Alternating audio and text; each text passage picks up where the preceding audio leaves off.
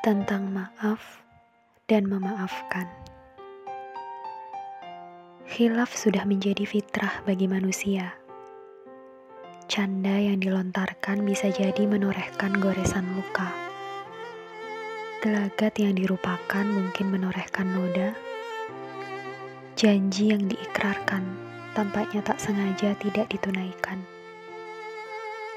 Prasangka buruk sepertinya rajin dipupuk hingga terlampau sering lalai, dan sebaliknya, ternyata rekan tak seburuk yang dipikirkan.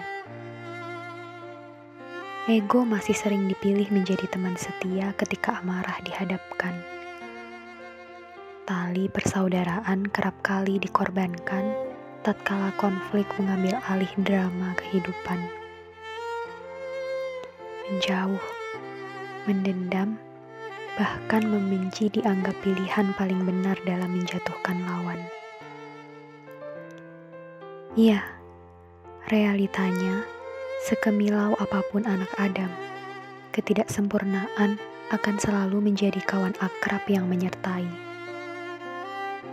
Tapi celah itu bukan berarti menjadi hal yang disepelekan. Kemudian menganggap bahwa kealpaan adalah sesuatu yang awam dan ringan untuk dimaafkan. Maka, kata maaf menjadi solusi kedamaian. Maaf. Satu kata, empat huruf. Yang secara logika akan mudah diucapkan, namun nyatanya sulit dilafalkan bagi jiwa-jiwa yang kalbunya kotor penuh dendam dan kebencian. Seolah dengan terujarnya kata maaf, dunia akan memandangnya lemah dan kalah. Padahal memaafkan tidak mencerminkan benar dan salah. Tidak melukiskan orang yang bersalah layak untuk dimaafkan. Tetapi, memaafkan itu menunjukkan kita berhasil melawan ego sendiri karena sebenarnya kita sungguh berhak dianugerahi ketentraman hati. Maka dari itu, jadilah pemaaf. Tidak ada rugi memerankannya. Karena Tuhan yang sempurna saja Maha Pengampun.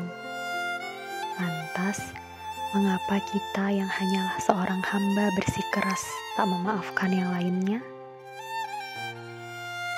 Andaikan membenci diperbolehkan, ingatlah bahwa sebaik-baik pilihan tetaplah dengan memaafkan.